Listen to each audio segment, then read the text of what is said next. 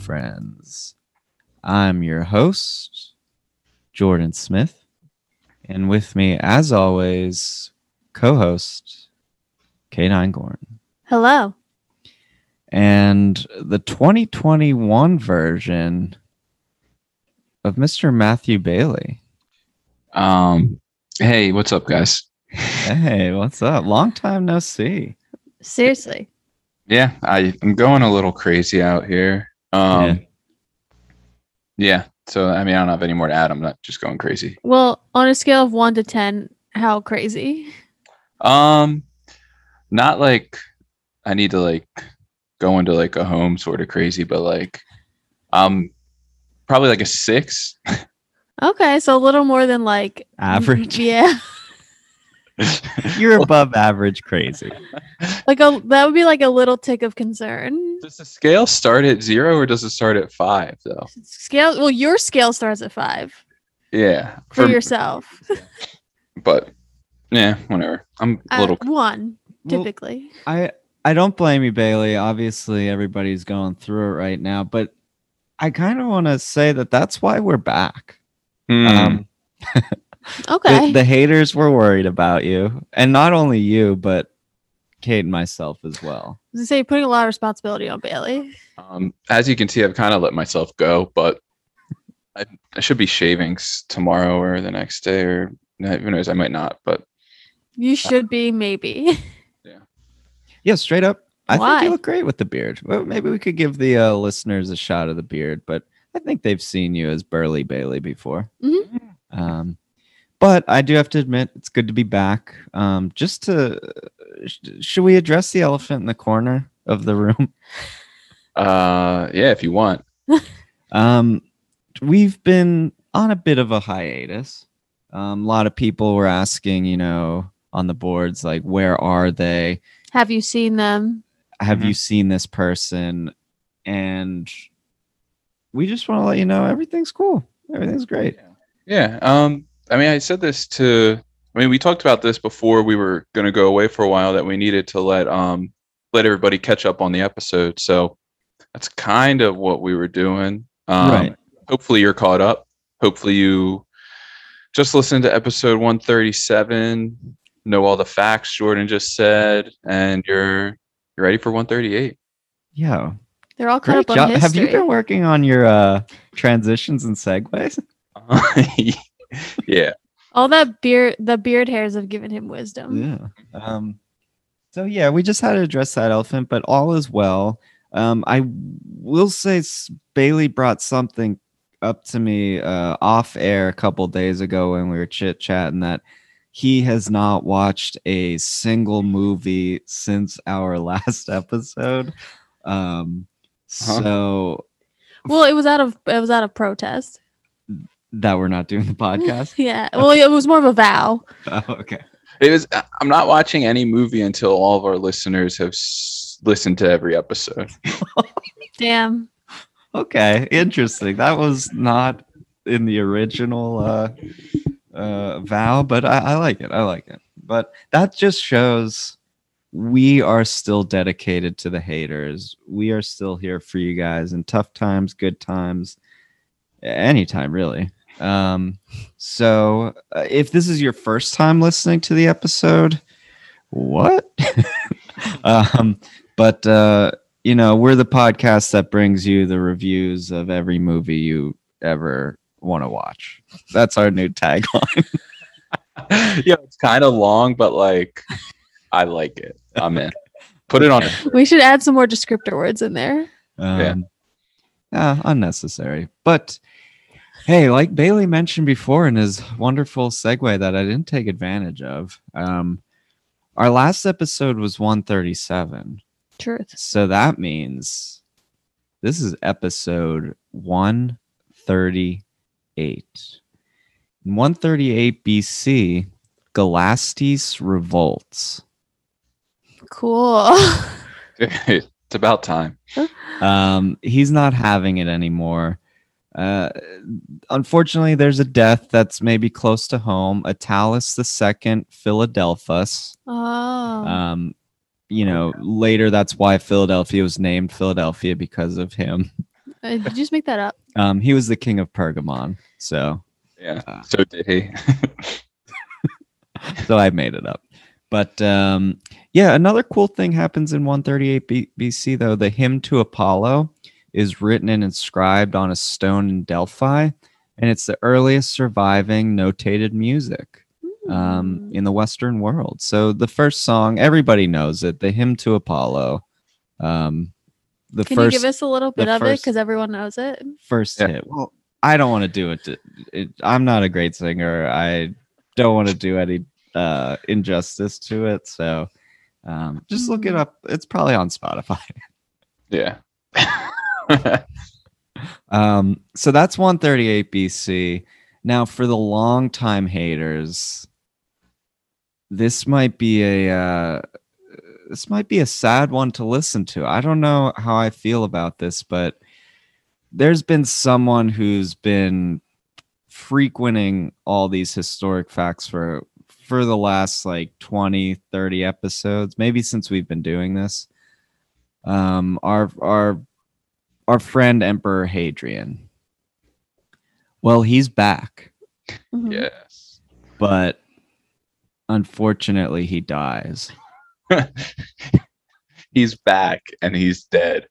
Um, I think maybe subconsciously you felt like um, Hadrian might have been on his way out, so you maybe have been putting off this episode and the podcast for a while. That's yeah kind of the vibe I'm getting, but spot on and i just had to mentally and physically prepare myself for this day But I have a question. Is it complex grief? Because didn't he do some shit to the Jews?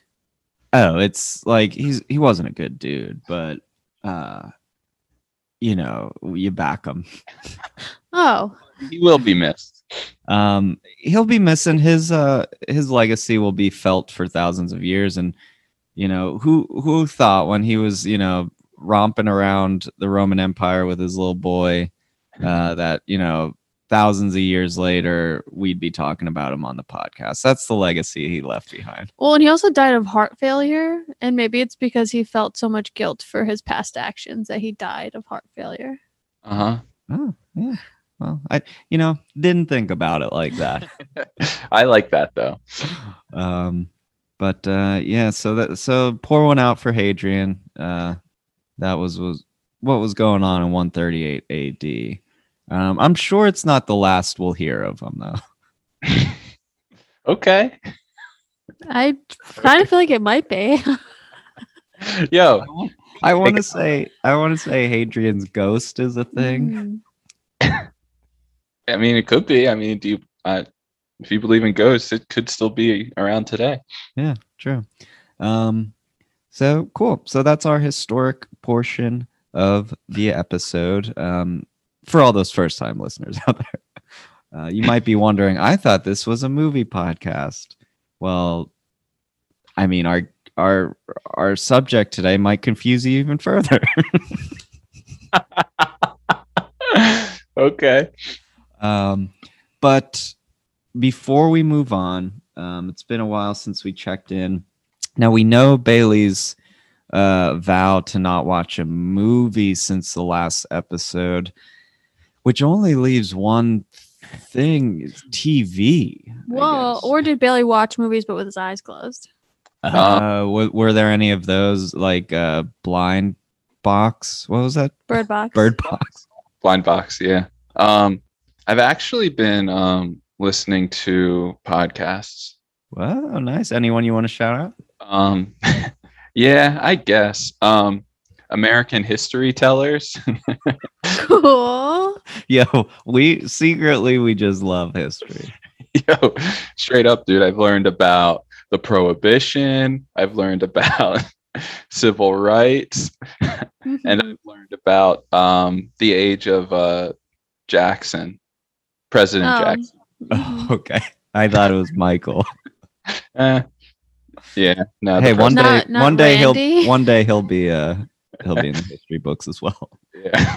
Eh, I don't know if that's gonna be good or bad, but yeah, you know, I'm just been learning. You know, So seems like you educated, bro. I'm trying Nice. to. Nice.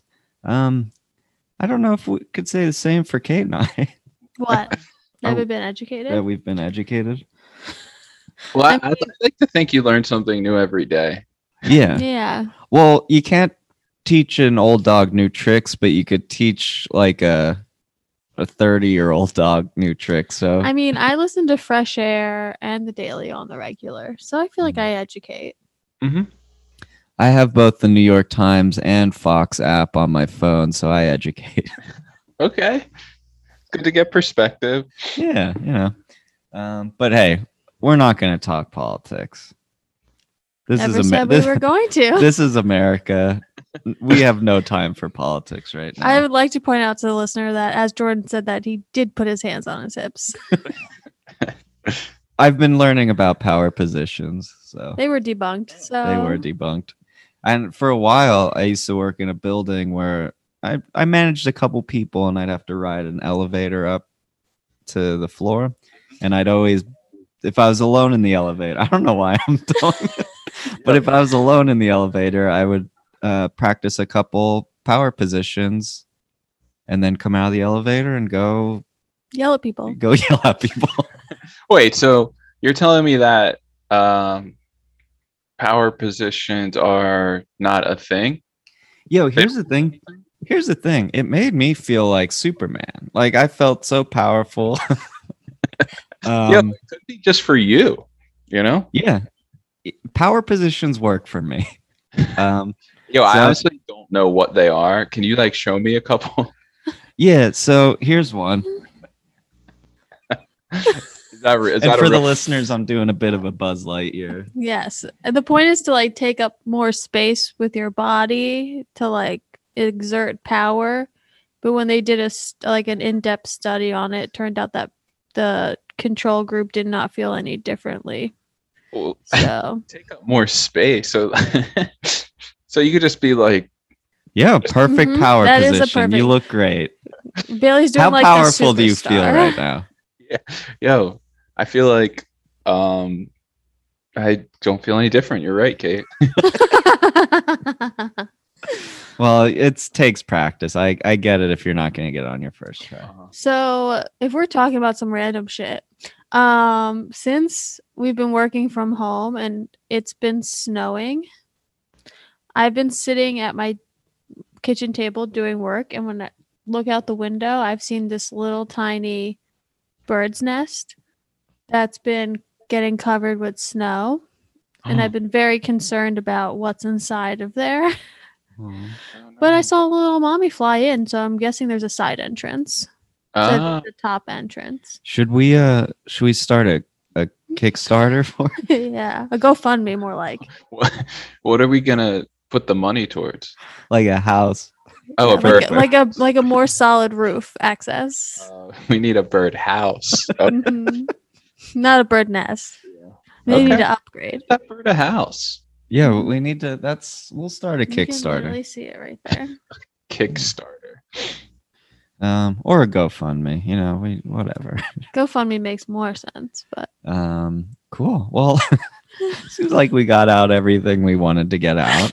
that's how exciting our lives have been. Um, before we dive in though today, eh, anything grinding anyone's gears? Bailey, you have any gears to grind? Uh, not not uh just the usual gears. Been grinding hard. Um other than that, um we got the Super Bowl on today, which it doesn't grind my gears, but uh it's happening. Yo, I kind of have a hot take. Fuck the Super Bowl. Yeah, I don't care about the Super Bowl this year. Now, I don't know if that's me or is that like do you think is that a thing um across the nation? I think um yo, I don't think so because I mean, one, no one's really like doing anything, so I, I think the viewership's going to be popping. True. Um, but like Tom Brady versus Patrick Mahomes, like the old goat versus the young goat, I think it's a it has a pretty good storyline. Yeah, we have some goats at play. I mean, I might be more interested if it was actual goats kind of running around on the field, but For, for that's sure. just me. Yeah. I like that Coke though donated all their money that they would spend on advertising to like COVID research and rest like aid. That's why this is a, a Coke house, not a Pepsi house, you know? Oh, nice. So when you get the question, when you say, "Yeah, I'll take a Coke," and they say we only have Pepsi, what is your response? Um, I'll take an iced tea. oh, that's a sick response. Yeah, sick. So it's stayed not only in your household but outside of your household. Yep. Okay, cool. I respect it a lot. Um, Thanks, guys. And then when they ask you sweetened or unsweetened, what do you say? I'll sweeten it myself. Love it. and you throw sugar at them. yep. Seen you do it. Mhm. Um, nice. Well, Kate, do you have any gears to grind? besides the fact that this fucking bird's nest needs a house um i mean yes jordan and i did a parlay last night for the sixers and toby did not shoot one three Toby didn't shoot one three. Yeah, we needed Toby, Tobias Harris, the Tobias Harris, to make one three, and we would have been in. We would have been in the money. We would have won like twenty eight bucks. Damn, dude. Yo, do you want me to tweet at him? Yeah. yeah. Yeah, okay. Yo, Yo. we did Oh, go ahead. we did um kind of get somewhere with the uh the village Blu-ray situation. Oh, yeah. Can you our uh, ongoing campaign can you update us on that, Sitch? Yeah. So um I wasn't prepared for this. I just thought of it. But um M Night was going on a podcast where um I guess he was talking about um his show, The Servant, I guess. Mm-hmm. And I tweeted at him because he like did like a promotional tweet, like, "Hey, I'm going to be on this podcast." Mhm. I said it's going to be where you will reveal that the village will be on Blu-ray, and the podcast host replied to me, and I can't find it. Yo, give me um like a minute. Can you put like music in to like or why don't we i'm going to find Yeah, I'll it. play the uh the hymn to Apollo. Okay, hold on. Let me see if I can find it. do, do, do. Okay, here's how I built this, the podcast. Oh, okay. He just said, um, Matt, you still watch Blu-rays, which I don't know if that was like a Ooh, dig is that a dig? dig or if it's like I don't I don't know what it is. Uh, Matt, you still watch Blu-rays? Question mark, question mark, two question marks. Um, I think he's coming at me to be honest. Sounds like he's a 4K guy. And I told him, I replied, yes, every day. I've been waiting for the Village Blu ray since 2004. M. Night has been dodging the question. Please help me get to the bottom of this mystery. And um, I'll be honest, I didn't listen to the episode, so I don't know. I, don't, I don't know if he asked it or not. But Now, what podcast is this? How does stuff How- get made? uh, how I built this, it's a, it's an NPR podcast. it is about an npr podcast Ooh, innovators, entrepreneurs, idealists, and the movements they built. Yeah, we may have to uh, check in on it. that episode. We'll get back to the haters on that to see. Mm-hmm. I mean, it's been a burning question since I've known Bailey. Um, and I, I met him in 2008 slash 2009. So, you Mhm. know, I know it was burning in his brain for five years before that. So, um, it we've been on the search for this answer for 10 plus years. do when did blu-rays come out Not in 2004 for the village, I'll tell you that much. yeah. No. Um, i bet you that host is a vod guy yeah. Yo, yeah. I don't want to start beef with NPR because I feel like we back them, but like oh we back them we might have to start beef with this guy. His guy Raz. oh guy raz Do we beef him? guy raz is kind of cool he Huh. does the ted talk radio hour too Well, I guess we know what side Kate's on, but I, I, can I- it be like a, a friendly debate friendly tiff. yeah. yeah we could tiff him. I just don't understand. He was either coming at you because you're not watching 4K, which I do know you watch 4K, so you know, or he was like he knew about your vow Mhm. to not watch movies, and he was shocked that you're still watching Blu-rays even though you vowed not to watch them until our listeners caught up. that sounds Yeah. accurate Yeah. Um, so for the listeners who have been patiently waiting, waiting, and patiently waning like a a moon, Oh. um, we're gonna jump into it. I think. Um, I- want to say. Oh, go ahead, Bailey. Can I say one more thing? Um, I just want to take this time to personally invite Guy Raz to the podcast if he wants to explain himself. Ooh, Yes, I love it. I love Well, sending we out could call personal it- invitations. How you explain this? Yeah, great segment. Yeah. Um, cool. Well, Guy Raz, uh, You're if- welcome. you're welcome. so, anyways, um, I want to say this was possibly my choice this week.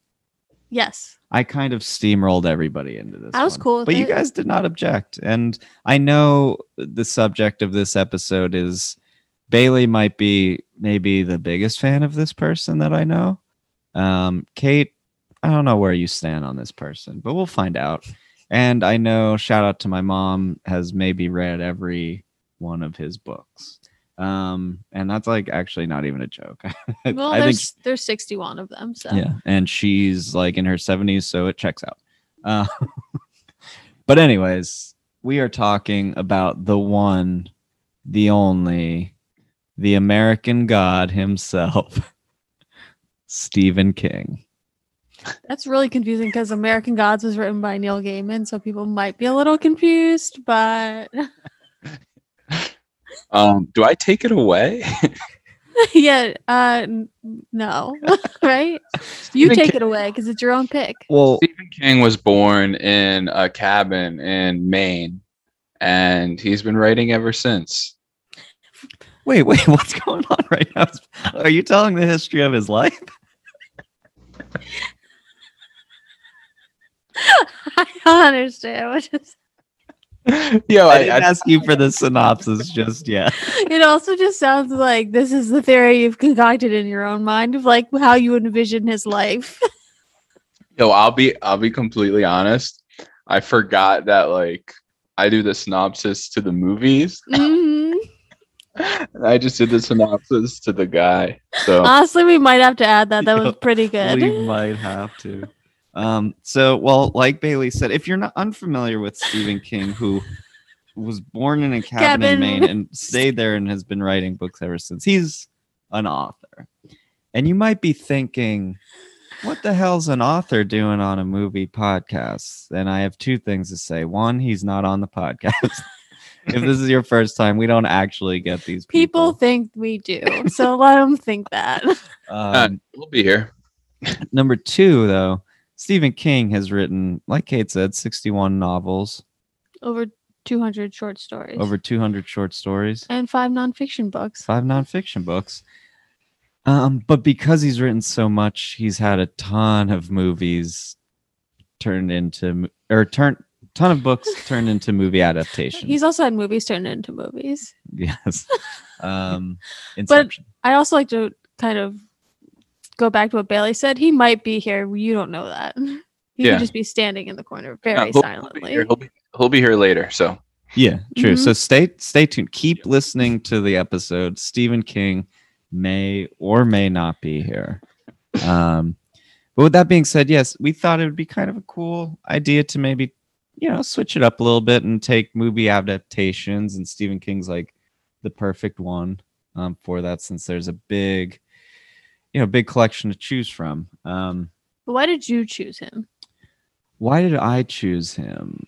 That's a really good question. Um, it- honestly, kind of because I was just thinking of moody, like movie adaptations from books.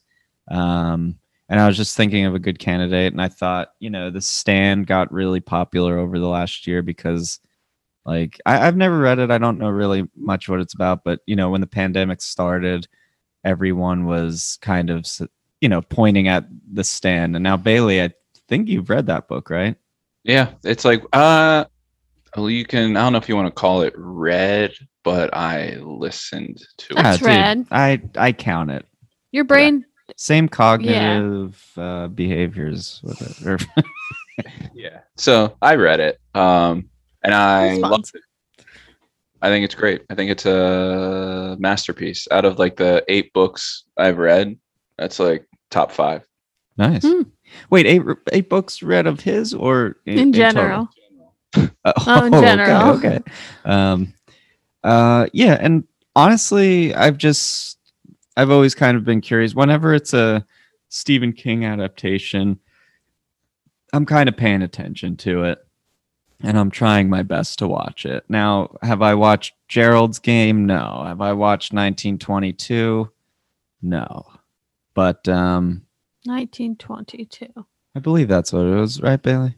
Um, well, yeah, yeah. Well, there's the one. I think he has. What's the one about um him jumping in time and stuff? oh, that's uh, I love that. 1408. No, Well, that- No, that's the hotel. 11 22 63. Right. I fucking love that book. so many books with numbers. Like 1922 is one that's on Netflix. I know Right. that. Right. I've seen that Um, one. Here. 11 22 63 I thought was amazing. Yeah. Like, the adaptation was a miniseries and I thought it was not good. Yeah. Well, we started to watch and I was really into it, and Kate was. I not wasn't into it because here's my rule with adaptations it Mm. doesn't have to be a direct lift from the book, it just has to capture the mood. And they changed the whole mood of the whole book. So it was- they changed it from like this slow burn to a fast paced action. So to me, that like ruins the integrity of the book. I wonder if Stephen thinks the same. Yeah. Yeah. Stephen usually, I think he's notorious for not really enjoying his adaptations, right? I think I've heard that. I like, I know with The Shining, he was very unhappy with Stanley Kubrick. And yo, so doing just a tad bit of research on this, like being in like this one forum, this guy, these people were ripping on The Shining, the movie. And they must have been like Stephen King purists and I guess because it's like it took a lot of liberties from the book. Um, and I didn't know that existed. I see like The Shining as one of the best horror movies of all time. So it was odd seeing this thread of people just like absolutely ripping it. Um, I don't know. I thought it was I thought it was interesting. I don't know. There's those purists out there. If it's not word for word and if it's not like exactly like the book, they kind of hate it. Yeah. Yeah. I'm not, I'm like, word for word, I feel like can ruin it too. Yeah. Mood, I'm about mood. Right. Um, so another reason uh, I chose this was because the the the lower rated movie we're gonna review today, which is Maximum Overdrive, Vroom, um, vroom. was a favorite of mine when I was like a young boy. Um, it was one of those background movies that I always used to put on, and uh, at that time I was a big ACDC fan, and they do the soundtrack of the movie. Um, so I kind of wanted to revisit that movie as an adult. So it was more of a selfish endeavor than anything. Um, but Mhm. uh, yeah, and then some of his higher rated ones we found out Kate had never seen, and the the ones at the top of the list were you have your Misery, you have your Shawshank. and it was um Shawshank, Stand by Me, Misery. Mm. Um, and I also didn't see Maximum Overdrive, so this was all new material to me. Right. Um, so I thought it would just be a good one to uh, to dive into. Um, I love it. but yeah, I'm ready to I'm ready to hash it out if you guys are, unless you have any uh comments beforehand. Um, I'm down to hash. All right, cool, cool. Um, which one do you guys think we should do first? Is it up to me? Yes. Oh, okay. Well, nobody's throwing me any balls. Here so- you go. Whoop. Boop. Okay. Um, It bumped you in the head. why don't we rock and roll with the one I already mentioned? Let's go to Hell's Bells. We're feeling thunderstruck. We're talking the 1986 action masterpiece, Maximum Overdrive. All right, Bailey. All Take right. it away.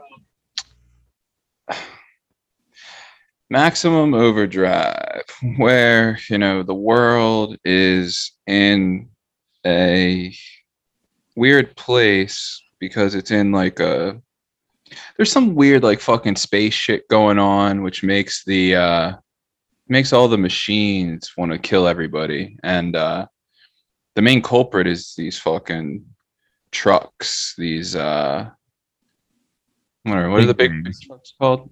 Big rigs. the big rigs, dude, and they're just trying to fucking kill everybody. And Emilio Esteva, Estevez and his fucking boys are stuck in a gas station, and they don't know what to do. And then, um, you know, they they figure it out. Yeah. And everybody goes home. Yeah, Except for those who didn't make it. yeah. Uh, and then for there's, the- there's like a weird twist at the end where it's some words come up on the screen, and I I don't I don't know. Yeah, so I didn't. So, okay, let me clarify some things for listeners.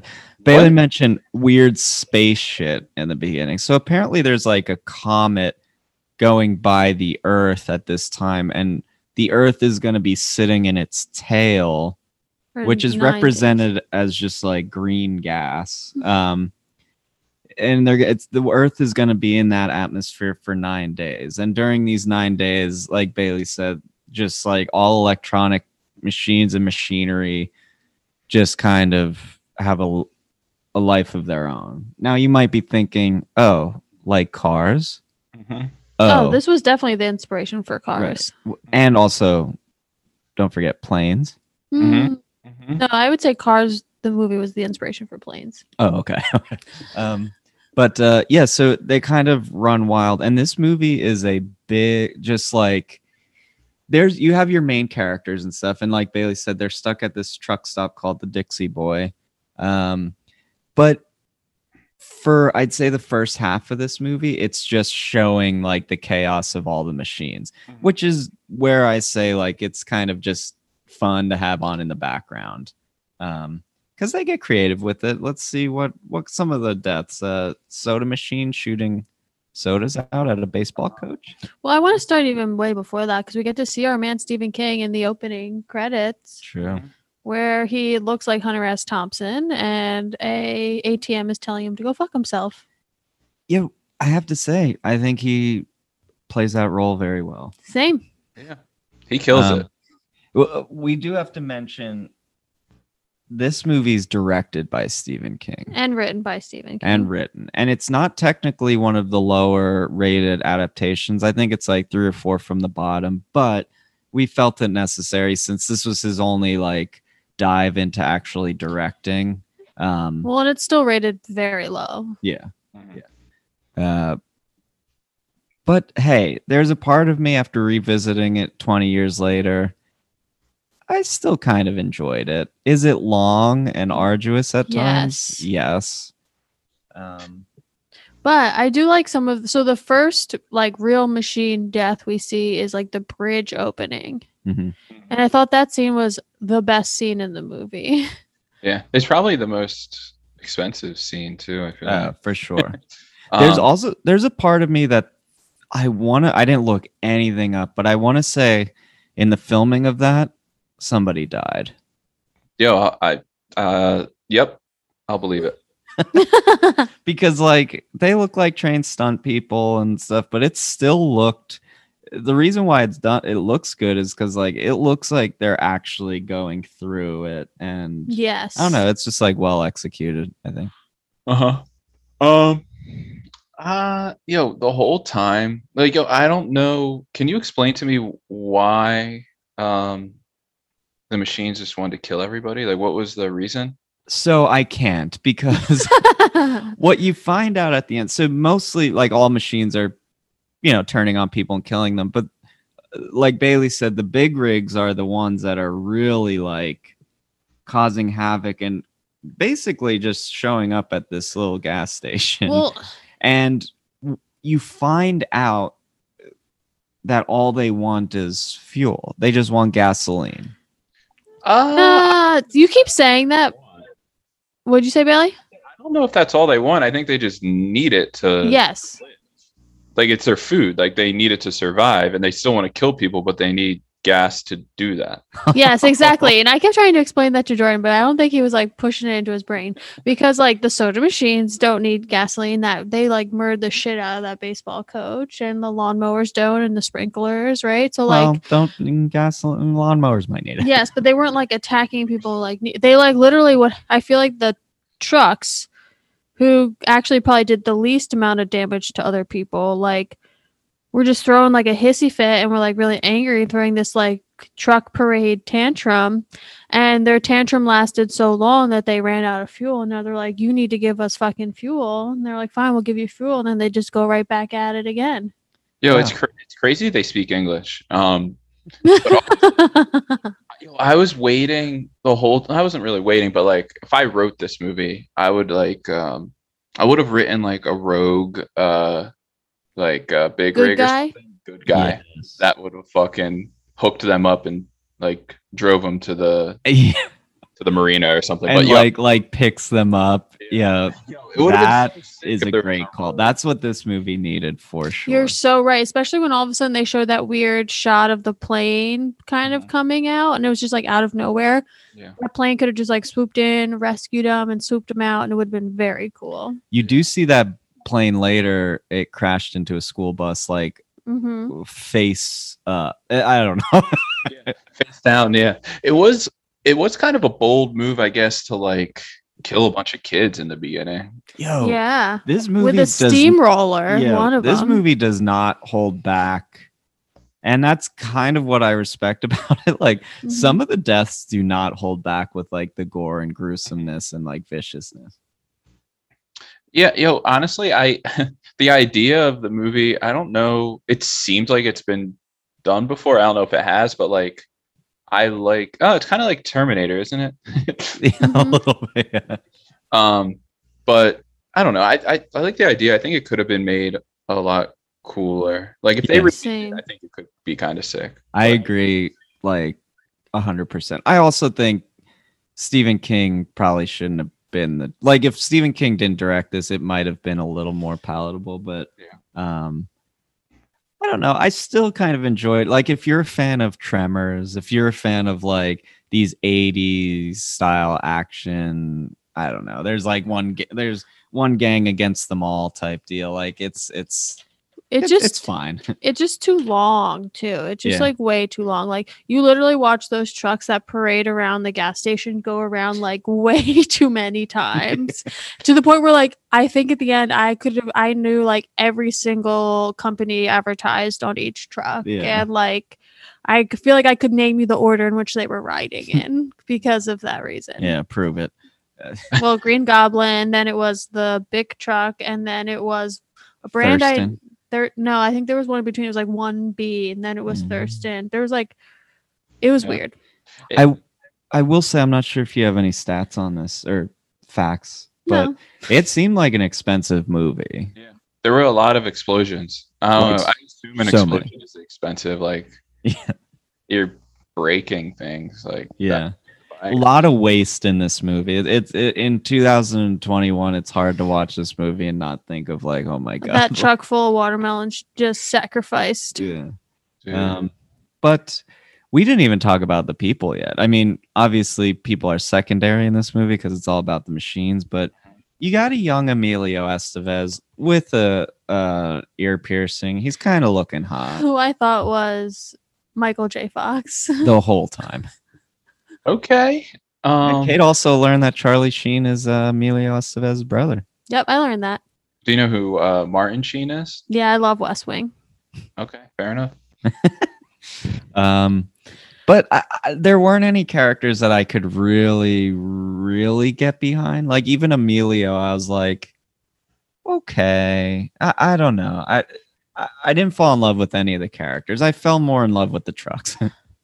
I mean, there was yo, there was one character was that was probably the most like annoying character I think I've ever seen on the on a screen. The the uh the newlywed wife. oh, Oh my, my gosh, God. yeah, rough. they were both rough yeah, I don't know. I like the guy, dude. He he uh he tried to save the day. He put his life on the line, but she was just dude, her voice. Like I feel like I I feel like she was like a wannabe Roseanne or something. Like Right. it was so annoying. Yeah, she was she was tough to handle. The guy, the husband was like. He bothered I me have to too. agree with Bailey though. He he like he made bad decisions in the beginning, but then he he does step up and try to help them and save them. So I know, but his remarks bothered me too. Yeah, you like the taste of that in your mouth, like when they're walking through the sewer. This is disgusting. What would like complain the whole time in the sewer about everything? I was like, come on, you like signed up for this, and now you're just gonna bitch about it the whole time. Mhm. Where like Michael J. Fox the whole time was just like eye rolling. Michael J. I can't remember his actual name. Amelia? um, my favorite character was the little boy who they meet up with in the sewer. Oh yeah, that guy's cool. because I like the scene where he's like riding his. Well, first of all, he saw probably the most traumatic thing out of anyone, which was that soda machine smashing the shit out of his coach's brain, and then he just rides his bike, and all the sprinklers come up behind him as he's like entering the neighborhood. That was like one of, another one of my favorite scenes of the movie, and that kid just like by himself starts figuring shit out. Yeah, Um, he's smart. He has a good head on his shoulder. Kate, it's Emilio Estevez, not uh, Michael J. Fox. Thank you. You might have to keep reminding me. Um, but yo, I, his storyline I think was the coolest. He was just trying to get back to his dad. Right. His Mhm. dad was at the gas station, but dad died. Yeah, his Dad- dad looked up the gasoline pump. Yeah, his his daddy was dead by the time he got there. Um, Mhm. I do have a question. This kind of brought up a, a question in my mind when we were watching it, Bailey, and it was something I couldn't really answer. If you know, in your house right now, if if this were to happen, Oh, you know, all machine, all machinery, um, electronics turned on had a life of its own. Which one would you be fearful of the most? Um, trying to think. Like my Xbox wouldn't do anything. Computer wouldn't really do anything. Um, maybe the espresso machine. How about that like fan above your head? Oh yeah, dude, don't look now, but there's a fan above your head. Yeah, I guess I could do some damage. I could probably take. Yo, the espresso machine would just shoot out like steaming, scalding water. Mhm. Yeah, you couldn't get to it. We said like our Roomba. Oh yeah, for sure. I'd be I'd be freaking out if the Roomba was spinning around Dude, here. it would run over Mhm. your toes, dude. Um, You'd be done. Alexa is kind of already alive, so she doesn't count, or it doesn't. and I feel count, like a lot of the stuff in like besides the Roomba like is pretty idle. So in order to get really damaged by it, you'd have to go near it. Yeah, Yeah. But um, my other question is okay, so the comet comes by, sprays green shit that makes the freaking machines go horny for blood. And my question is when the comet is not going by and they're not stuck in it, are the machines still like kind of alive, but they're just like chill? Um, they don't have a mind of their own. They're in Yeah. comas. Th- they're yeah, they no longer have a mind of their own. But I just feel like their only thought was like, now we have a mind, we are angry. Are they I- ever like not angry? Yeah, when they don't have their own mind, um, yo, I they think can't think for themselves. But like- when but if they could think for themselves, do you think they wouldn't be angry? no.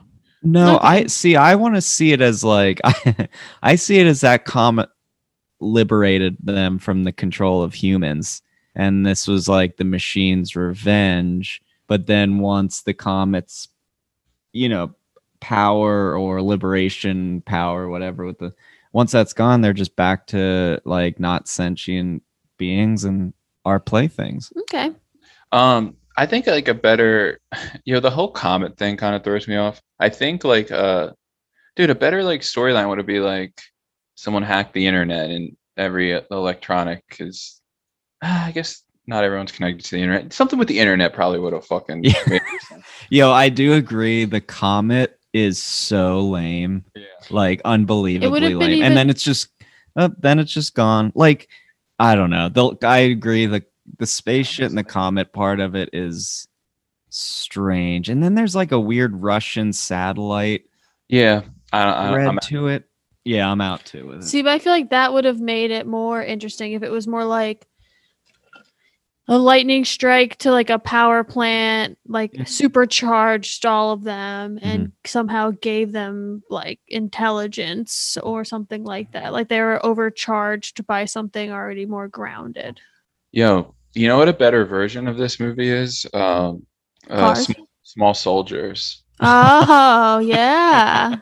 Truth. Yeah, There's I more love- depth to those characters. yeah. Yeah. Um, but overall, it's okay. I wouldn't say it's the worst movie we've seen. I think it's your classic 80s action. Everybody's sweaty and dirty, and they wear the same clothes all the time, and they have sex with each other and then throw those shirts back on after they walk through a sewage drain. Like, But I did have a favorite line from this movie. It was "Fucked if I know, Bubba. Fucked if I know." Mhm. ooh, the gas station manager was evil, though. And hoarding the most insane amount of weaponry. Yeah, he just had like fucking like twenty different rockets in his in his basement. Like, No, it, straight up. I also don't know why they so they did have like a bazooka or rocket launcher, whatever that thing was, and it was pretty darn effective against the trucks. I don't know why they didn't just keep shooting that. Like they were very accurate with their shot. I don't And know. It disabled the trucks immediately. Well, then that one, I think what happened was they shot that one bazooka, and then that really derpy machine gun car came around, and they were like, "Oh, we can't go outside anymore." Yeah, That I was think- my favorite machine by far, the derpy little military truck. um, yeah, you know, the idea of the movie's cool. Like, and just like some of the no offense to Stephen King, but like some of the writing choices and stuff was weird and yeah. Yeah. And I wouldn't even say like Stephen King obviously is associated with horror and horror writing. I I don't even know. Maybe on the page this is horrifying. And it is. Like if electronics and cars and shit came to life and were event like aggressive, it would be so terrifying. But uh, that's why I think Bailey, you're right. If there was a modern day remake, they could make it like pretty intense, but it would just be so chaotic. so Like I, if it actually happened. I think Stephen King was probably writing out the stories like this would be much cooler if we could actually see the machines doing this Yeah. shit. But then he didn't really flesh out an ending, and he was just kind of like, "I want to see all these machines fuck shit up," and then he's like, "Oh, but how do I end it?" Yeah, yeah, I mean- classic Stephen King. Yeah. Doesn't know how to end a book. is that his thing?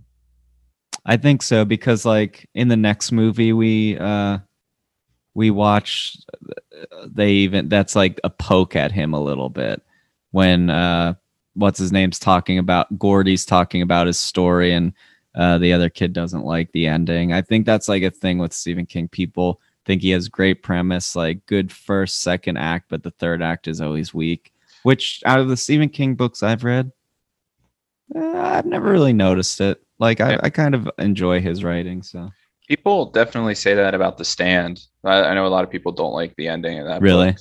yeah. Yeah. Well, if you're going through like 1100, 1200 pages, whatever that is, like there needs to be you a want payoff. payoff, yeah.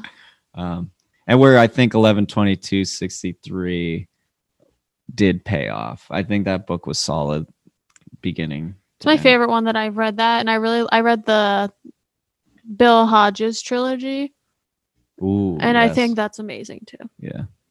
Um, but anyways, yeah. So, uh, anything else about Maximum Overdrive? Cars go beep beep. Yeah. Is that your rating? Yeah. Okay. um, I'm just gonna give it like two bubbas out of five bubbas. Mm. Bubba's, huh? Um, I'll give it a. uh, like a three point three repeating. okay, I'm not gonna tell us what it's out of. I like that. I like that. Um, cool. So we are in between movies. How are you guys feeling? I know it's been a while. Or did we shake the rust off? Or are we feeling? Um, kind of. I just realized neither of you gave me height weight guesses. oh, it, today we're doing it live. Oh, okay. That It's gonna go. brain. Bailey says it first. I say it, and then Mhm. you give us the real one. Did we talk Love it. about the, did we talk about like the soundtrack being all ACDC and that was like Awesome. Yo, I- well, I mentioned that like I loved ACDC when I was younger, and Yeah. that's another reason why I probably love this movie. Yeah, it's it is uh it's interesting that I mean they did the whole movie. It makes sense. Like they if there was a movie yeah, it makes sense. Makes It 100% totally makes sense. That also I do. So one of my favorite songs for by is a song called "Who Made Who," and that's like I don't know if they made it for this movie because that's that's like the theme. The one waitress that's at, at the Dixie Boy, she she continues to scream at the trucks, "We made you." Like, why are you doing this? We made you, and like they play the song "Who Made Who" throughout the movie. I th- I honestly really liked that. It's an incredible ACDC song, but I have to look into it. I wonder if I wonder if it was just like Stephen. I know Stephen King loves like that classic rock shit. Like that's his bag. Um, so I wonder if like he just wait. What? What are you laughing at? Just at? the way you said it. Oh. It sounds like he's carrying around a tote bag and just filled with yeah, like some- classic rock CDs. Um, but uh, yeah, so I wonder if he like just was like, oh, this is convenient, or if they wrote that song because I think that album might have came out around the same time. I'll look into it. I think the ACDC soundtrack is part of this movie's charm. Mm. And I really like that they did. I feel like they had to have done the Foley sound for when the monst like the trucks and the machines attack because it is the funniest sound to like build up tension from when machines were attacking. It was like, well, it's like the, it's the classic like uh, it's like shredding. It's like yeah. a guitar shredding, but it's like fancier. It's very funny. Um, I'm just now going through like the IMDb facts for the movie. Um, Stephen King doesn't like it, obviously. I mean, I don't know if it was obvious, but yeah, he made it. yeah. He, he also says um, he was quote coked out of his mind the entire time while making the picture. That makes Didn't- sense. Didn't know what he was doing. Makes sense. yeah. Um, and then uh, something else. What else did I find? Um, oh, you wanted to cast Bruce Springsteen in the lead. Oh, that would've been would've- sick. So Emilio does a good job. I'm not knocking on him, but Bruce Springsteen in that role would have been amazing. It would have been great. But yeah, that's I do want to say I did a little research, and the album "Who Made Who" uh, is the soundtrack to Maximum Overdrive. So they made the album for it. for it. Yes. So yeah, there you go. It's kind of cool. It's a good album too. Bruce Springsteen probably never would have started it if it wasn't his own soundtrack. Mhm. Yeah, true. I would have loved to hear some Bruce so- the Bruce songs about this. um anyways, cool. Uh so we got it all out for Maximum Overdrive. Um we had a lot of questions. We got some of the answers uh, that we were looking for, but you know, the ones we didn't get are leaving me kind of curious. Mhm. What's your height? What's your weight? What's your height? What's You your want me to text weight? I thought we were We'll just do do it live. air. We're gonna do it live. Pull back the curtain, bro. What's your height? What's your weight? Say hi. They get it wrong? Or will they get right? What's your height? All right. So, do you want to guess his height? Ooh. Bailey, you could go first on this one. Um, Stephen King. He, I think he's a taller dude. Um, I'm gonna go six feet two inches and about 178 pounds. Oh, nice. I kind of like doing this live. Um, Mhm. I'm gonna go with. I don't think he got in a like he got hit by a van. So are we talking pre hit by van or post hit by van? Because he has a bit of a Hunch. lean right now, hunch. So I'm gonna go six. He's a flat six foot. Um, and he seems like scrawny, like skinny. So I'm gonna go around like 175. Okay. You guys are pretty close. He's six four, Whoa! Good job, and he's a hundred and sixty-five point five pounds. Shit. Yeah, he's a real skinny, tall dude. Dude, that's so skinny. Mm-hmm. It is. Do you want to guess birth date and sign? Yes. Um, he's definitely he has Leo written all over him, which puts him at uh March twenty second, nineteen fifty. I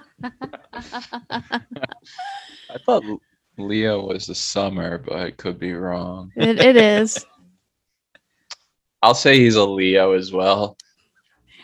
You know, he's like a lion, right? Um, and um, what I have to do math now. Um, 1949, uh, July 22nd. Okay. Um, September 21st, 1947. Ooh. So he's 73 and he's a Virgo. Oh, he's Yeah, on, but what's his rising yo, sun? he's on the cusp though. He's almost a Libra. Mm, there you go. Yeah. Yeah, because it's a late summer. Leo's a late summer. Yeah. Um, I don't know shoe size. Do you want to guess where he was born? Oh, Maine, Maine, But where? Bangor. Portland. Yeah, Portland. Oh. Nice. Mhm. Do you want to get some of his favorite books? Hmm. Mm, the Bible. he likes hard boiled stuff, so I'm gonna go Dashiell Hammett. Uh, We're go- we're we're thinking titles I'll here. be honest, dude. I have no idea what Jordan just said at all. Um, I'm gonna go with the Hardy Boys. Okay. um, Are you gonna guess again? I forget that book, not the Falconer, but whatever. He- yeah. Adventures of Huckleberry Finn, Lord of the Flies, Bleak House, 1984, and Blood Meridian. So what? The books you read in school, he really likes. Yeah, he does. There was a few others in there, but I didn't know what they were. yeah. Um, so his father left when he was two years old. Um, he collaborated with Michael Jackson to create Ghosts, which was a 40 minute music video. Whoa. So Wait, wait. that's out there. So, so in your facts, the first two go from his dad left when he was two to just this very minor collaboration with Michael Jackson. It doesn't sound very minor to me. Um, him and his wife own um, a group of radio stations called Zone Radio Corporation. He also acted in something called Kingdom Hospital, which I guess was a TV show. And he was a cleaner in an episode of Sons of Anarchy. Um, he witnessed his this shout outs to our next movie. He witnessed a friend being struck and killed by a train when he was a little boy. Whoa. hmm And apparently he blocked out the memory, and his mom told him about it again, and it like all like came back to him. Yo, I I think I've heard him talk about that. actually. hmm Like he completely forgot about it, and his mom reminded him, and it just like fucked him up again. Um, so when he was in college, he wrote for the college newspaper for the, a column called Steve King's Garbage Truck. um, he did a lot of activism, so he spoke out, out against the violent video game ban. He called Glenn Beck uh, Satan's mentally challenged younger brother. He oppo- he spoke out to oppose the Tea Party. He published an essay on banning assault rifles and semi-automatic rifles. Um, Wait, he spoke out on a ban or he spoke like for a ban? no, he published an essay like to ban automatic and semi-automatic. Um, it was in response to Sandy Hook. Well, then And what right the- about? The Tea Party thing. You talking about like the Boston Tea Party? Yes, no, like the Tea Party, like He's a big Q guy. yeah. um, he, they um donate about four million a year to like libraries and first responder units, schools, and art programs, and their charity is one of the highest donating jan- grant charities like listed, which is kind of cool. Know, I don't know if you ran into this, but this is like a myth I've heard. It's kind of along the lines of his money. Like I've heard that he sells the rights to his movies for like a buck. I heard that too, Is but that I didn't true, or is see that, it like, anywhere. Uh folklore, maybe not folklore, but like, I like it wasn't on his Wikipedia or the other fact site I used, but I have heard that too. But you might have been the one. I to would tell it love to that. me. I would love if that were true though. because he Sure. makes a lot of money. Jordan's definitely the person I heard that from too. So Same. Like I make making it up. Um so and then this is the dark side. uh So he was addicted at one point to alcohol, cigarettes, cocaine, Xanax, Valium, NyQuil, Robitussin, and mouthwash. He would like At drink same time? mouthwash. What? at the same time. Uh, yeah, they found it in his office when he was like fucked up. Well, I mean, apparently, like a lot of those mid, like early mid '80s books, like Cujo and Salem's Lot and stuff, he was just On one. he was on one. But cool books. And then Jordan alluded to this, but he was in a car accident where he was hit by a van uh, while he was walking on the side of the road. And um, from that accident, he got a collapsed lung, multiple leg fractures, scalp lesion, and a broken hip. And they actually, the the breaking of his bones in his legs were so bad that they considered amputating it. Um, but he ended up doing like recovery for it. But they also, I thought this was interesting. They bought the van Mhm. because they were afraid it was going to go up on eBay to be purchased. Oh my gosh. Um, so his lawyer bought it, and Stephen King had plans to like smash the shit out of it, but they ended up just sending it to a junkyard. Nice. Um, the reason I knew that is because, like, one, he got really It's on in. It's on. It's like in his book on, on writing. writing. which is a really good book to to read if you want to learn more about him. But um, he, I think he was also afraid because he had to get back on painkillers, and after all that addiction in the '80s, he was like scared, and so he did somewhat get addicted again. And then the next book he wrote after that is a book called Duma Key. And that's like one of my favorite Stephen King books. And when it was coming out, people were so pumped because, like, I mean, we almost just lost Stephen King, and then like a couple years later, it's his first book out of this.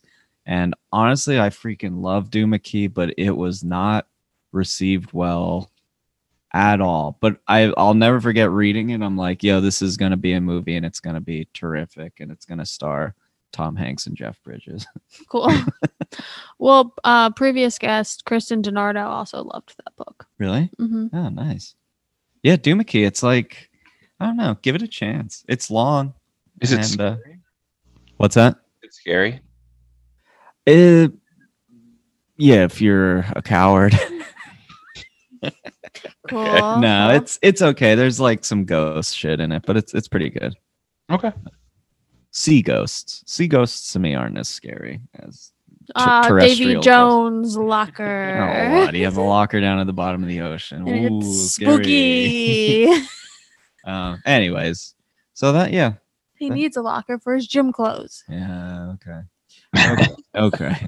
Well, look, Stephen King deserves love, like we all do, Sure.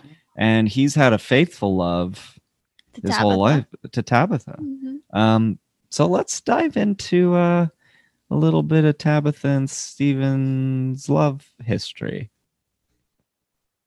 Is that how I set it up? Not Does the music play right now? It's Song, I feel very hot. Oh yeah, that's what it gets really hot. Cue the music.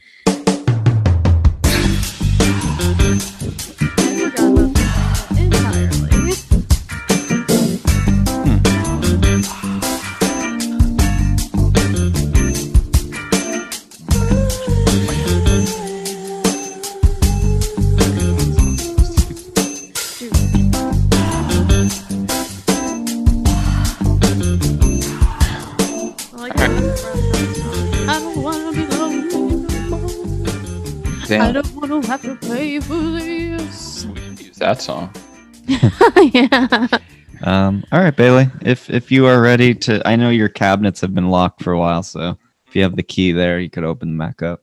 They're dusty, dude. Um, and yeah, there's really only one page in his file here. Um, Tabitha King, the one and only, since 1968. Yeah, she's truly His ride or die. his ride or die. Yeah, and I mean, I don't really know what else to say except for they fucking love each other. They have three kids. Yeah, yeah. Do you want me to talk about their kids? I could talk about their kids if you want. Yeah, do it. No, I don't. It's okay. Well, his kids are cool. I, I mean, mean, Joe, Joe- Hill. Joe Hill's cool. Naomi, Joe, and Owen. That's Yep. their names. Mm-hmm. Yeah. Nice. Yeah, but I think even it Tabitha's like the first person who reads his books, and for a while was editing them. And I think she herself is a poet. She is a writer. She is a professor, and um, they had their first kid while I think he was still in college, and um, so they're kind of like they consider their house in Maine like a writing commune Mhm. because Joe Hill's a writer. I think their son is like a Owen- nonfiction Yeah, writer, is, yeah. and then she dabbles like Tabitha. I think like dabbles in writing too. Mhm. But then their daughter's the only one I think that isn't writing. She is part of like a monastery, so she she is like a I don't know what those things are called. I don't think she's a priest. She's a monk. She does something, and um, but all the rest of them are writers. She does something religious oriented. Nice. Okay, cool. That's Yeah. cool. They're dope. Yeah, they are a dope family. And if you look up Stephen King, there's so many pictures of him in like dog shirts. I highly recommend looking them up. Oh, Okay. really? hmm Interesting. The only, when I think of Stephen King, I think of the one like when he's really young and he would like write on a little typewriter up in his attic, and that's like the one. It's it's really funny because he's such a big dude and he's just in this tiny little attic, and it's like, yeah, this guy grinded to to make it where he is. So so kudos to him. Oh, oh, uh oh, the corniness is back. So let's move on to the next one. This is his. Was this his highest rated in that list? second highest. Second rated. highest. Um, and this is again same year, 1986. Mhm. So when when when they were making this literal masterpiece, uh, he was over there making Maximum Overdrive. Um, and of course, we're talking about this coming of age masterpiece by Rob Reiner. Stand by Me. Bailey, take it away. Hmm, this is where I take it away, huh? Um, yeah, you know, you got four boys coming of age, catch wind of a dead body by the tracks, and they go and they look at it.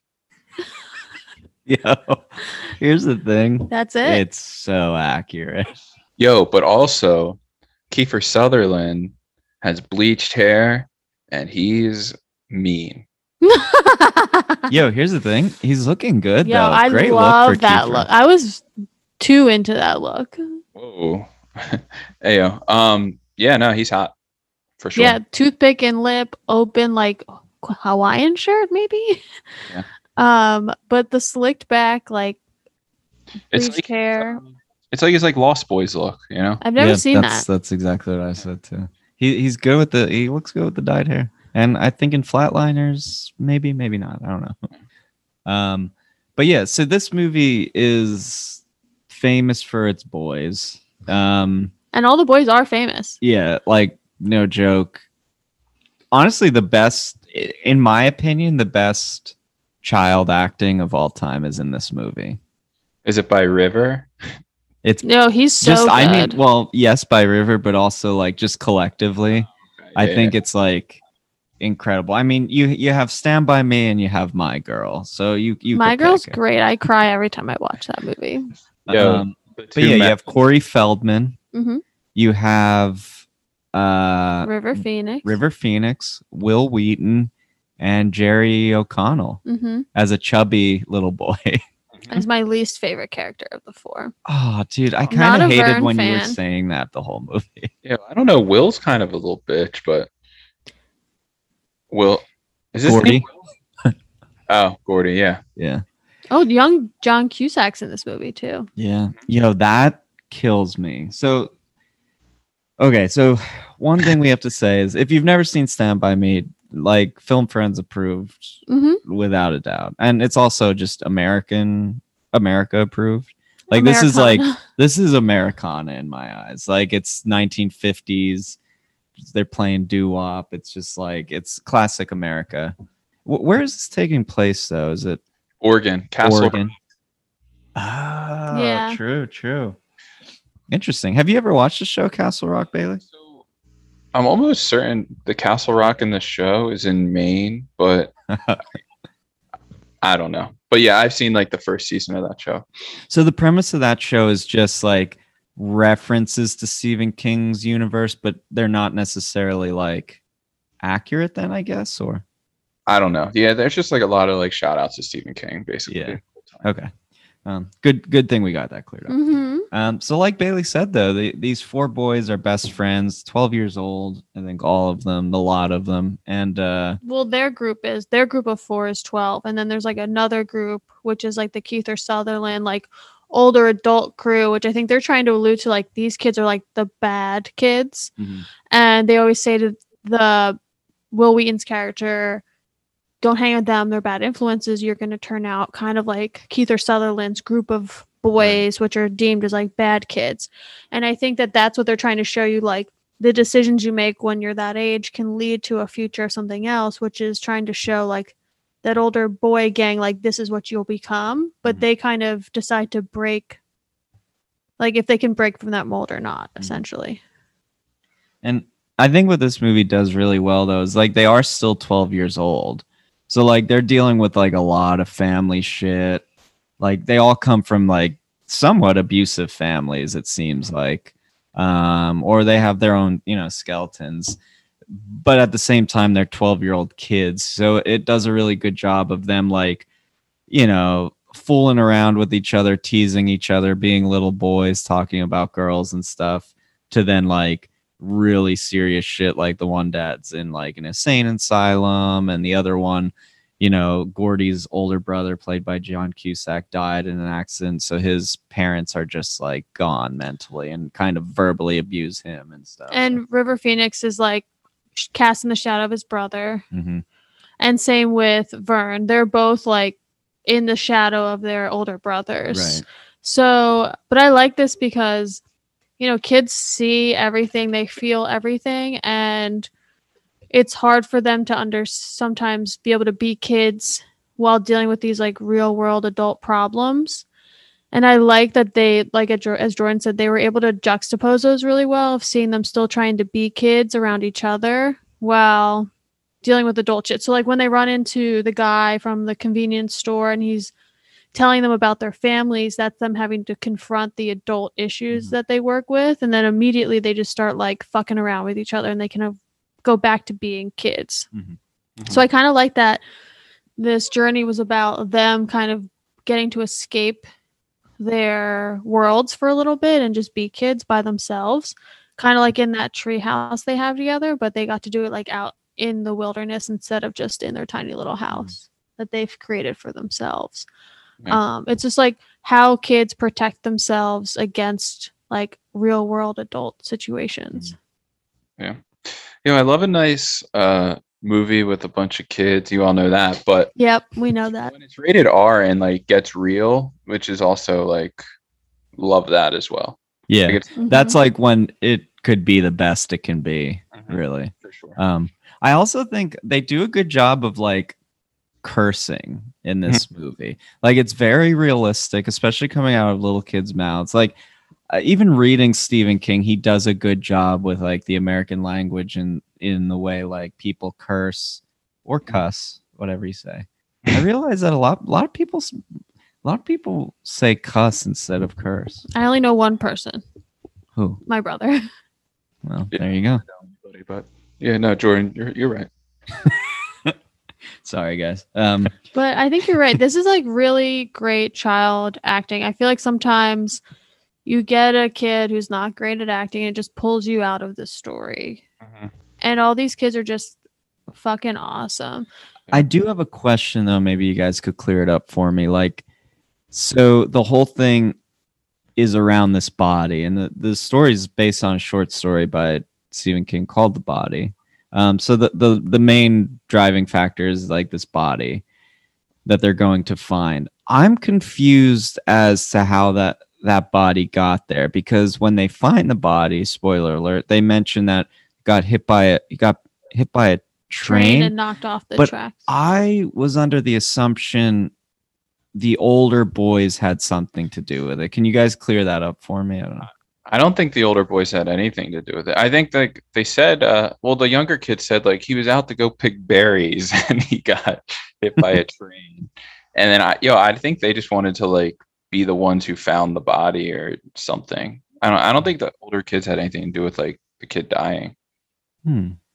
That might be. I don't know. I can't remember per se, but the older kids are talking about the body and like don't tell anyone about it. Right, like when Vern is under the porch trying to find the pennies that he buried, which is like I love such a that good detail. scene. I thought the older kids were in the porch talking about like maybe they messed with him and and and like chased him and he ran into a train like something like that. I thought they were the cause of his death, not necessarily that they went out and tried to kill this kid, but like I thought that too. I thought they like fucked around with him and or like picked on him or something. But I could be wrong. Oh, yo, I don't know. Maybe uh maybe a listener can can weigh in and let us know. yeah, we. I don't want to look up it on Wikipedia. I just want someone could else you to tell uh, me. could you guys write into us, please? But um Um, i don't know. I thought that was kind of cool but they were both no matter how that body you know ended up where it ended up they're both after the same thing which was like redeeming their reputations Right, which right. i thought was kind of interesting. And i like the decision they ended up making which i thought was valiant. A part I I really love is is one of the characters Gordy is like a young writer and when they're around the fire one of the nights like a little campfire they ask him to tell a story and he starts to tell a story that he was writing and then all of a sudden it goes to that story and you're Ah, like yeah. viewing it. And you know the story's whatever. It's kind of it's very Stephen King like crazy Stephen King. But um, I really like that how it like kind of took you away from the reality just for a second because it's this movie's deeply grounded in reality. Like there's nothing not real about it. So Mhm. that was kind of cool. and that's not always done well so it was good to see it executed in a good way. Yeah. Um, yeah, I mean, you know, the, you can tell like a movie's like great when, I mean, it's so old and everything's so iconic about it. Like, I, like that's that that dream scene is like Mhm. I can picture it in my head. Like, Mhm.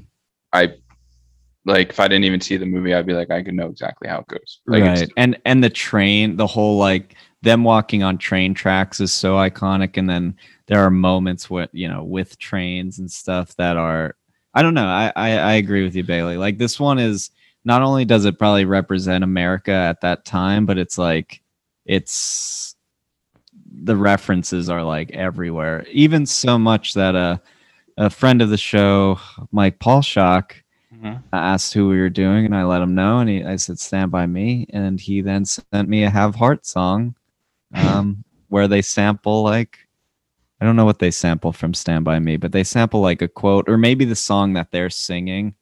Um, I don't know. It's a "Have Heart" demo for all you hardcore heads out there. cool Um, I mean, I had never seen this movie before. This was my first viewing. And so it's always interesting. What'd you say? I said that's crazy, but I yeah. know, especially as I like like movies from this time period a lot. Um, but as someone who didn't see this as a young person, a lot of times these are the types of movies that people think fondly of because they saw them as kids. Mhm. And seeing this just purely as an adult, I still loved it and thought it was very awesome.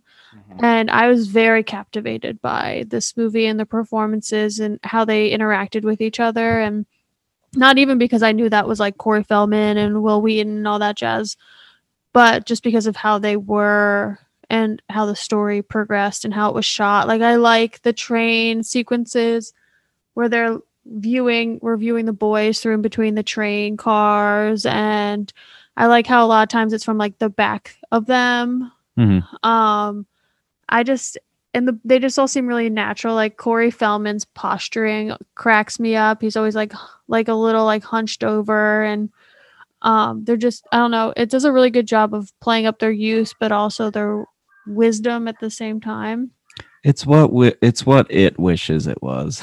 seriously though Um, Nuggets barking right now. I don't know if you can hear him, but oh, Uh, okay. yeah, I don't know. It's uh, it's it's probably my f- oh, I was gonna say my favorite Stephen King like movie, but I don't. It's it's definitely up there, and like Yeah. R- Rob Reiner was like in his fucking prime. right now. Yeah, like he he fucking killed it. Yeah.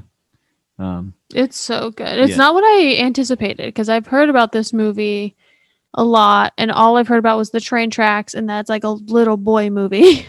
so I didn't expect. I thought it was going to be more of a. It's still a coming of age story, but this kind of coming of age can be honestly identified by both male and female perspectives. I Mm. thought it was going to be a very heavily male oriented coming of age story, and it's just not. I was very surprised by that. It's much better than that coming of age movie we watched with it was like similar, but it was like young girls. Do you know what I'm talking about? Um I shouldn't have Crossroads? brought it up. It's such a it's such a buzz. not Crossroads. not crossroads, but uh the girl who was in girls, that's who we were reviewing, and she was I don't know. Forget about it. Um, Forget about it. Hey.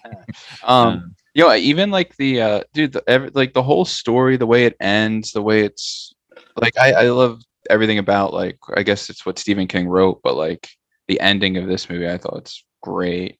Mhm. Yeah, well, what kind of to that point, what made me uh or what I was thinking about, like some of his top rated movies are his short stories, like Shawshank Redemption. This was a short story. Um I- Misery's full length. yeah, Misery's full length book. um but Green Mile's a short story. So It like makes it's it's interesting. Uh, yeah, that one's like a novella, Mhm. but it shows you how you can still get a lot of content out of a short story, and it makes you kind of want more books to be miniseries or like television shows because there's just too much content, and it makes you feel like short stories got just enough juice in it, you know? Yeah. The movie I was referring to before was Now and Then. Um Oh, check it out. mhm. Okay, nice. Um, and yo, even like yo, the the narration's good. Richard Dreyfuss as old uh Gordy kills it. Yo, didn't know that was Richard Dreyfuss, to be honest with you. Yeah, I mean, I don't really not a big Richard Dreyfuss guy. I just know it's what it says on IMDb. So Same. We didn't know it was him till we like looked it up. Yeah. Um, well, cool. This is obviously for me. This is a five star. Hmm. Um, Yes, I loved it. I just Corey Feldman in big black framed glasses is everything. Mhm. so, are you saying you like his music now?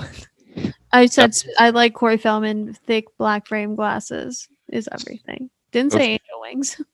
if he's wearing those glasses now, is he still? at- Yeah, Is he wearing them now still? yeah, he might be. He has his angels. I don't know. As a, I just he's he was a great little Here's the thing: he's easy to make fun of, but that that dude's traumatized, uh, Yeah. whether you believe it or not. But anyway, But his acting as a as as a young person is Incredible. just yeah, it's amazing. uh, yo, and R.I.P. River Phoenix, gone way way too soon, and Yeah. This was my first River Phoenix experience. So Yo, and yo, it's weird because I don't know. Maybe I didn't have this situation or what, but like the kids have a lot of feelings and they like to talk to each other about them. they express them for sure. That's like growing up as a little boy in like little boy groups. It wasn't like that. I really. wish it was because boys would be a lot more adjusted as adults if they did that.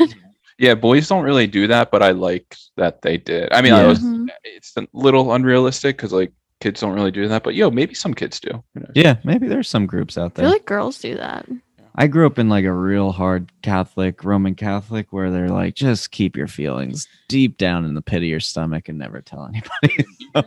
You can go into that little room and tell the uh, the old guy, right? oh, true. That the old guy with the collar, I used to go in that little room and tell him all my sins. Where he'd give you I cursed at my mom. and then he'd give you your little chip of skin. Uh, Isn't that what the, the ah. oh, the body of Christ. It's yeah. not a chip of skin. yo, All right, we're gonna start offending people. So we got. I don't know a lot about that type of That's okay. You barely know who Santa Claus is. I never know what to do when I'm like in seven. fucking- What? I never know what to do when I'm in a church and everyone's getting the the body of Christ. Yeah, you get the bot. You got to genuflect, dude, when you get in the pew and when you leave the pew. Yeah. I don't know what that word is either, dude. Same. It But sounds like you- like the the spit that comes out of your mouth. So you know when talking. people like bless themselves, like their forehead, this Mm-hmm. thing. Well, you're supposed to go down on one knee before you enter the pew, which is Oh like yeah, the yeah. benches. Yeah, yeah. And then like everyone always knows what to say when like the the dude's up there talking. Like he says one thing and everyone's like, "Oh, I'm supposed to say this after that." dude, I don't know. a lot of call and response in church. But hey, this isn't a religious podcast. This is a movie podcast, and we reviewed the best and the worst of Stephen King adaptations. And you know what? It felt good to be back in the studio, guys. Yes, it did. Even though Bailey's still not here with us, He's in an unknown disclosed unknown disclosed. I don't know if you ever came back. from his sabbatical. Yeah. Well, uh, you, you hear my voice and all that. That's all that, that matters. that's all that matters. But um, for the haters out there, it feels good to be back. Hopefully, we could get. You know, we can't promise a regular schedule again, but this felt pretty good. Mhm. Um, and we got to finally watch a movie or two after months and months of not doing it. Truth. Um, but yo, for those haters that are still out there giving us listens, we appreciate it. Yes. Um, Thanks, haters. and uh, yeah, uh, hit us up on social media if you haven't. You know, tell us what you've been watching. Um, Tell us your favorite Stephen King adaptation. Yeah, would love to hear some Stephen King shit from people. Dude, just tell us literally anything, dude. Tell us what you ate for breakfast, dude. I don't care. I would love it. Did you eat breakfast? What was it? Yeah. Um, but yeah, so can't promise that we'll be next back next week, but we will be back. Um, like the famous quote from Arnold Schwarzenegger's action series. He will be back. He will be back. Um, but anything else, guys, before we sign off? Go birds. Yeah, I mean, they're a fucking shit show, but yeah, go for it. Uh, well, make sure you vote Joel Embiid for MVP um, this year, and uh, yeah, we will see you guys soon. go out there and vote. Yeah, get out there and vote. Yep. See ya. Bye, Michael Shannon. Bye.